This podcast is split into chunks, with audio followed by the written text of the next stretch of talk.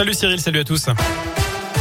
Et à la une, trois lignes complètement à l'arrêt à la Stas, en cause des incivilités à répétition depuis plusieurs jours entre la Ricamarie et le Chambon-Feugerolles. Hier encore, un projectile a notamment touché la vitre d'un bus au Chambon sans faire de blessés.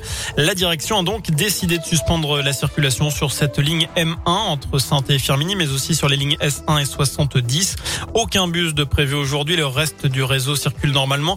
Notez qu'une nouvelle réunion est prévue entre la direction et les partenaires sociaux. Ce sera dans une demi-heure pour évoquer les conditions de reprise du trafic on reste dans la Loire avec cette collecte de sang aujourd'hui à Rouen. Elle a lieu au stade du Verger jusqu'à 19h.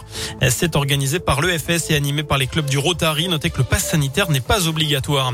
Dans la région, cette fois, deux mois interpellés près de Lyon. Ces deux hommes sont soupçonnés d'avoir voulu mettre le feu à des antennes relais à Saint-Forgeux et Ancy.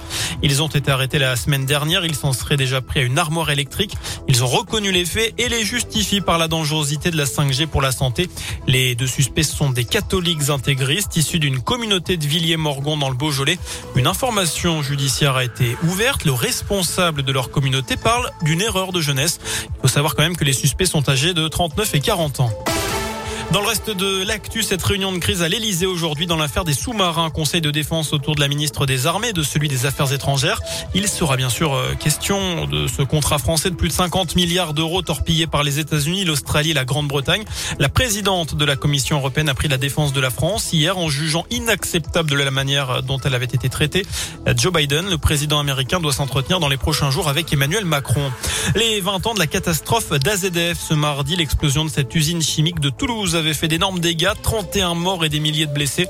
Euh, beaucoup euh, pensaient d'ailleurs à un attentat dix jours après les attaques aux États-Unis. Euh, finalement, il s'agissait d'un accident, un mauvais conditionnement de produits chimiques. Des cérémonies dommages ont lieu toute la journée. On passe au sport. En basket, pas de match amical pour la chorale contre Limoges. Demain soir, les Limougeaux jettent l'éponge. Ils ont trop de forfaits. Du tennis également avec l'Open de Moselle à Metz. Un choc ce soir entre l'espoir français Hugo Humbert et l'ancien numéro 1 mondial, l'écossais Andy Murray. Enfin, elle demande des sanctions individuelles. La ministre des Sports, Roxana Maracineanu, a salué tout à l'heure la décision rapide de la Ligue de football professionnel après les incidents de ce week-end entre supporters lensois et lillois. Je rappelle que le club de Lens a été sanctionné d'au moins deux matchs à huis clos. Roxana Maracineanu milite pour des sanctions plus individuelles. Il ne faut pas punir tout un stade, tout un groupe de supporters parce qu'il y a des débordements qui concernent quelques personnes.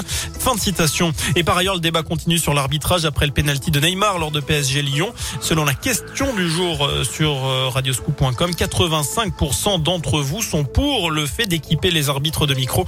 Vous avez jusqu'à 19h pour répondre sur notre site internet.